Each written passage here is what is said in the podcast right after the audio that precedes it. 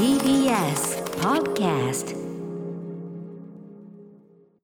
時刻は6時30分になりました。10月13日火曜日。TBS ラジオキーステーションにお送りしているアフターシックスジャンクションはい、えー、パーソナリティの私ライムスター歌村です。本日は所属事務所からリモート出演しております。そして火曜パートナーの宇垣美里ですここからはカルチャー界の重要人物を迎えるカルチャートークのコーナー。今夜のゲストは沖縄在住のモノモース系 YouTuber セアロガイおじさんです。よろしくお願いします。ご無沙汰してます。よろしくお願いします。はい、セアラおじさんよろしくお願いします。今どちらですか？今あの沖縄の那覇市の方にああそうですか。なるほど。どなるほど。いいですね、はい。こうやってね離れたところでもポンというねご出演いただけるというのは。それはちょっとコロナの中でも数少ないありがたいことです、ね。プラスポイントですね。はい、はい。ということでセアラおじさん今夜はどのようなお話を聞かせていただけるんでしょうか？はい、えー、ナロー系作品にハマったから その魅力シェアしに来たでアロガイ。ちょっと普段より小さい声っていう。屋内だから。屋内だかボリュームがわかんない。平安の中だから。セアラおじさんよろしくお願いします。お願いします。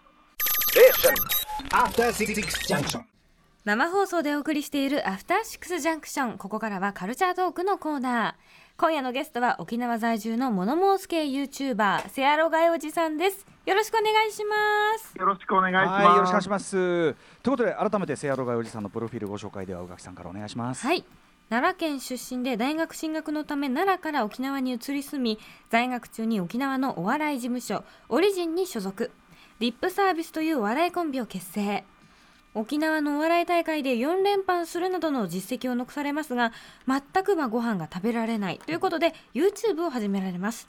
その中で生まれたのがセアロガイおじさん。YouTube 登録者数はなんと34万人を突破しています頭に赤いタオル赤い T シャツそして赤いふんどしを着用した YouTuber で時事ネタや風潮に対し物申す系の正論動画を発信していますさあさらにそんな、えーセアロガイおじさんですね、ワニブックスさんよりセラセアロガイでは収まらない僕が今伝えたいこと聞いてくれへんかという本も発売中ということです本も出されたんですね。あ、そうなんです、うんうんありがとうございます。ご紹介いただいて。いえいえいえ、ね、あのだいぶ直接お会いできてはいませんけども。あの、はいい、か、その那覇はどうですか、なんか様子は。あそうですね、もう徐々にちょっと、うんあの日常を取り戻しつつあり、観光客も戻ってきてるけど、うんうんうんまあ、まだまだちょっと元気ないなって感じではありますね。そうか、ふ、普段が元気なところですからね、やっぱね。そうなんですよね、ちょっと寂しさはやっぱありますね。セアロガイおじさんご自身はどうなんですか、調子は。あ僕はですねあの、TBS のグッドラックであったレギュラーコーナーが終わって、うん。あの今まだ絶賛その傷がジュクジュクしてるという状態にコーナーが終わって、コーナーが終わった傷が生々しいところ。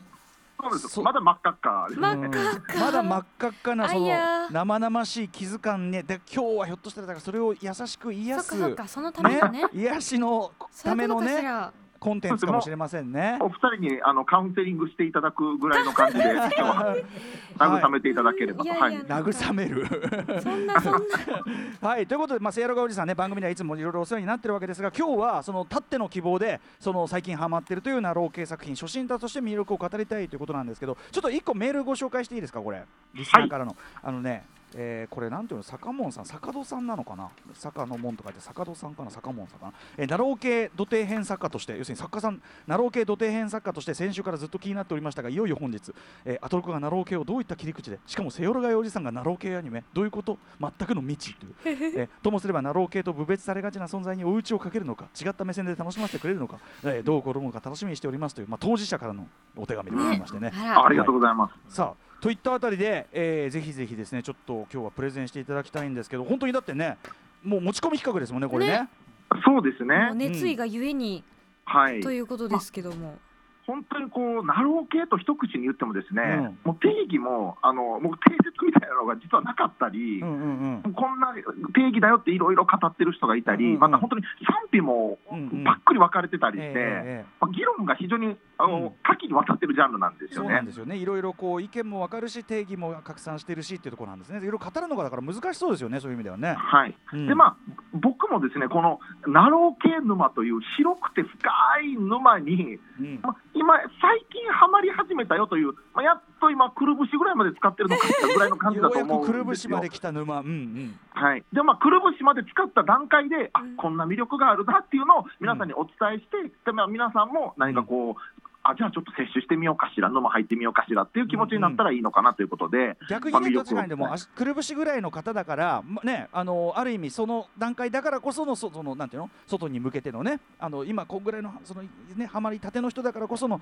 あのプレゼンというのありますもんねやっぱね。胸まで浸かるとね言葉もおかしくなってくる時ありますもんあのあのうまく伝わる言葉でない可能性があり出ますからね。てこないみたいになりますから、えーそうそうそうそう。えちまあ、うまなみに、くこう、うんうん今の温度感でお伝えできたらなと思うんですけれどもくるぶし温度感。はい、でもやっぱりこれはこのタイミングであるってことはセオロガおじさん的には意味あるわけですよね。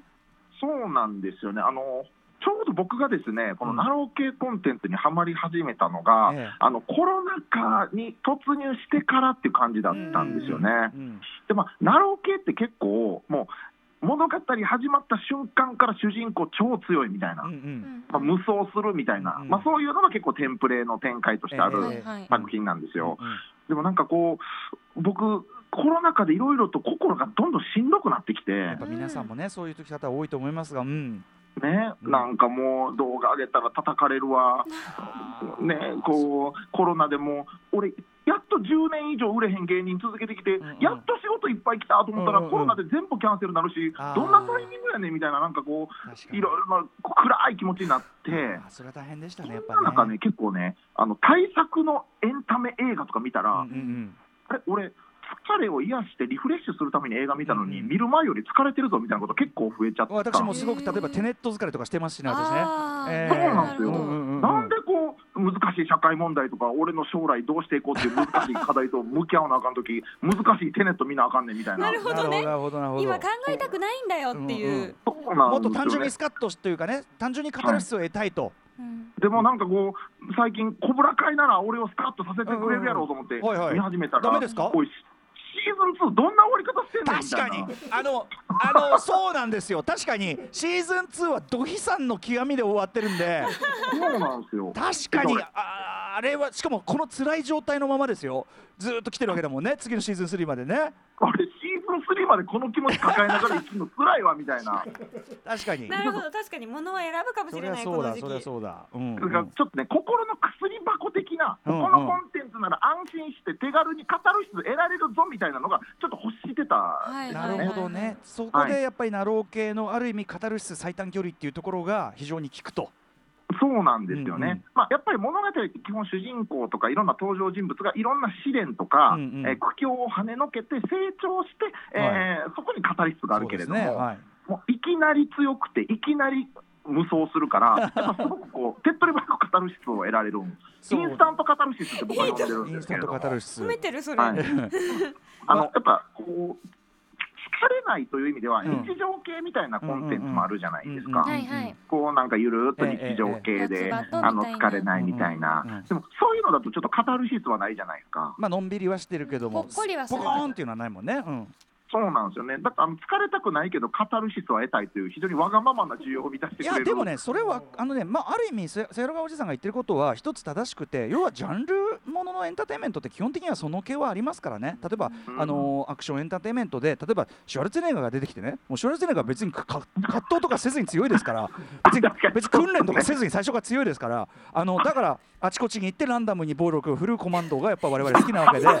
だからあのせやろがおじさんが言ってることはあのジャンルいろんな形こそ違い我々があの何かしらの形で好きなものっていうのにやっぱりあるものだと思いますよそれは。うん。あちょっとじゃあ僕あのなろう系の沼飽きてきたら僕あのシュワちゃんの映画追いかけます。ああそうそう。全然それもありだとかシュワルツェネッガーとかねセガールとかそういうことだから。はい。ということでちょっとあ、はい。改めてなんですけどなろう系なろう系ってさっきからねあの言ってますけど、ちょっと僕も含めてビギナーに向けてなろう系ちょっとどういうものなのかちょっとその前提の部分を説明していただけます？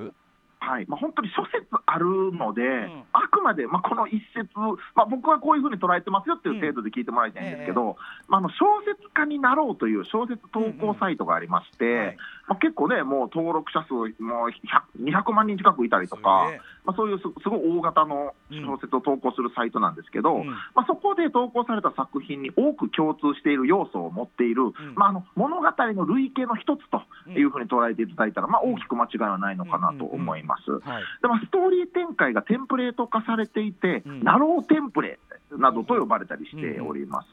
まあ、そのテンプレの中にはこう何の変哲もない主人公が異世界にこう飛ばされる、転生する、えーそしてその転生した飛ばされたせさか世界の先で突然ヒーロー扱いされるみたいな、うんうんうん。まあそういうのがあるんですよね。なるほどね。異世界転生ものってことですかね？そうですね、そうですね、はい。うんでまあ、本当にテンプレ化している、まあ、あるあるという感じで言うと、うんうんうん。まあ、現代の主人あこの主人公、現代にいる主人公が、まあ、ストーリー始まって第1話でも秒速で死ぬんですよね。まずねあのまず転生しないことにはね始まんないから。で、ね。げ現世では多分そこはそ冴えないねとかあるんだろうけどそんな描写はもうささっさとねそんなのはもう分かりきってるわけですから。あ見なくてもいいからでまあ、ほぼほぼトラックに引かれるという。大体トラック。いろいろ考えねそこは。運転手さんのこと考えちゃうそうです。私あそれは考えるべき、うんうんうん。はいはいはい。確かにそうだな、うんうん。えーあとまあこう主人公が引きこもりだけどみたいな、うん。そこから転生してチート能力を得て最強みたいな。このギャップみたいなところとか、うん。まああのね、結構ねハーレム状態になってモテモテみたいな展開も結構テンプレであって、なるほど。まあ結構ここはちょっと問題点もあるなと思うんですけど、えーもちろんね。れたらとうんうん思います。うんうんまあまあでもその欲欲望のねもろうん。もろなむき出し状態ということでしょうからね。いろんなタイプの可愛い女の子たちがたくさんいるってことですよね。そうなんですよね。はいはい。でまあ、あとまあタイトルがとにかく長いとか、まあ、そういう、えー決まったあるあるみたいなのが結構いっぱいありますうんうんうね。ん。その、あのもともとよよその後その強いとかそのすごくありがたがられるっていうのがもともとその持ってる能力であったりするってことですよね。このね、あのもともなんで異世界先で最強なのかっていう理由、うん。うこれ、作品によって結構多様性があって、ここは多様性がある。う、うん。ん一種ちょっと大喜利みたいになってるところがあって、ほうほうほうほうほう。こういう理由だから、この世界でこいつ最強なんだよみたいなのが、神様に能力与えられたみたいな、まあ、なんかそういう、あそうっすかみたいな理由が結構多かったりもするんですけど、うんうんうん。じゃあ転生する代わりにじゃあちょっと能力足しといてあげるよみたいなタイプもある。あそうですね、うんはい、そんなのが多いかもしれあとない。転生すれば現世ではクソの役にも立たなかった知識がそっちの転生先ではめっちゃ役立つとか。あそうですね、そんなのもそっか。うん。でこれがあのなんか知識チートみたいな現代でのあるチートが異世界先で知識が活躍するのが知識チートとかなんかそういう呼び方されたりしてますねなるほど。ね。うんうんうん。はいはい。そっかそっか水車とかどうやって作るかとかね、うんうんこっちだったら大体わかるけどっていうことですよね。はい、で、えーとまず改めてじゃあそのセアロガおじさんがそんなナロー系、まあ、いろんなテンプレがあるようですけども、まあ、魅力の部分先ほどもねちらっとおっしゃってましたけど、まあ、最短でカタルシスが得られるという、そうですね。あとやっぱこう誰しも中二の的なこう願望ってまだ心の中にほんのり灯ってるとこあると思うんですよね。まあまあまあまあまあ。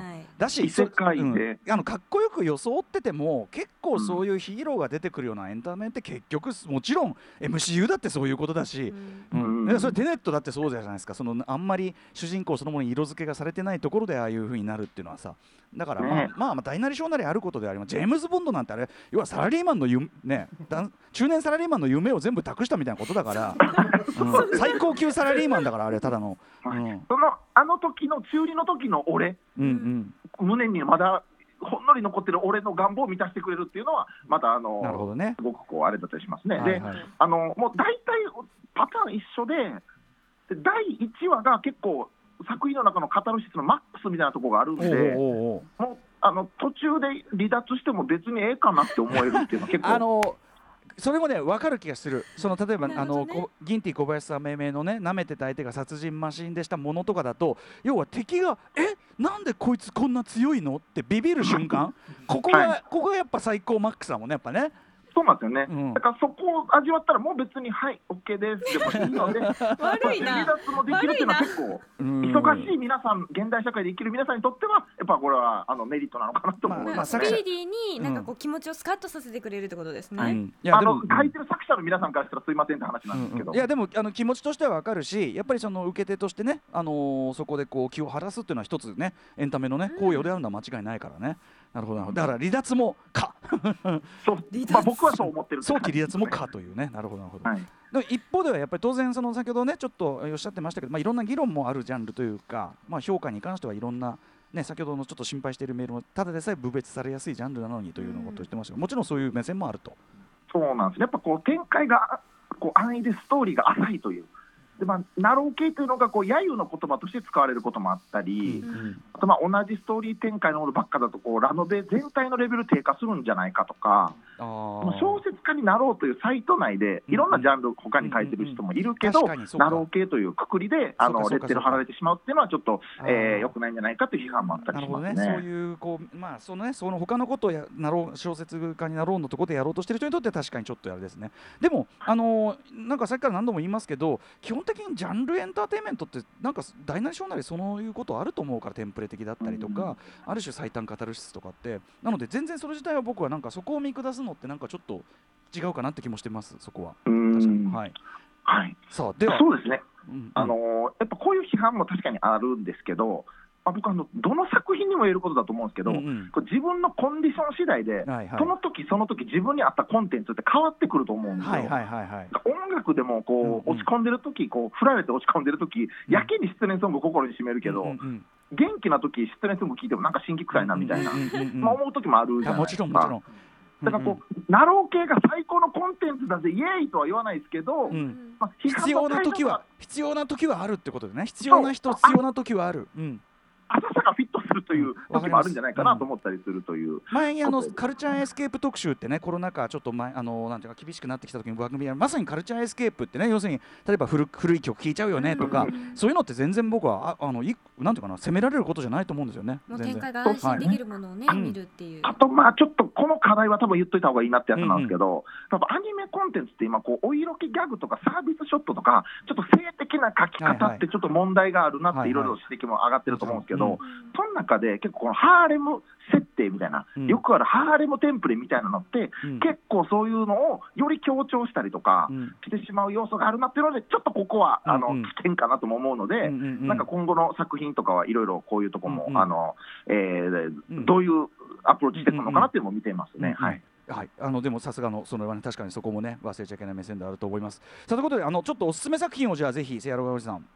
はいちょっとバーッといきたいと思います。あのもう超王道メジャー作品、まずここから入ってもええんちゃうかというのが、転生したらスライムだった件という作品がありましうんあ聞いたて、ことあるもんね。うん。はいまあ、聞いたことはね、あの歌丸さんのようにある方多いと思うんですけど、うんまあ、普通のサラリーマンが、まあ、あのとある、えー、と事件に巻き込まれてあの亡くなってしまうとうん。で、そしたらスライムに転生していたと。う。うんんでそのスライムのとある能力によって、もうどんどん能力が強くなって、このスライムが無双していって、いろんなこうモンスターを支配下に収めたり、うん。いろんな土地の領主になっていったりと成り上がっていくというストーリーなんですけど、スライムにして。スライムが、うん。そうなんです。でここまさにこうあのアトロクでもよく出るワード、先ほど歌丸さんもおっしゃっていた、うんうん。舐めてた相手がうん。殺し屋だったのパターンで、うんうんうん舐めてたスライムが最強だったという、このギャップがあるから。そうか敵はその序盤の雑魚キャラだみたいな感じで来たら、うんめっちゃレベル高かったみたいな。うん。超強いみたいな、まあ、そこがちょっとカタルシス序盤であうん。確かって、に確かに。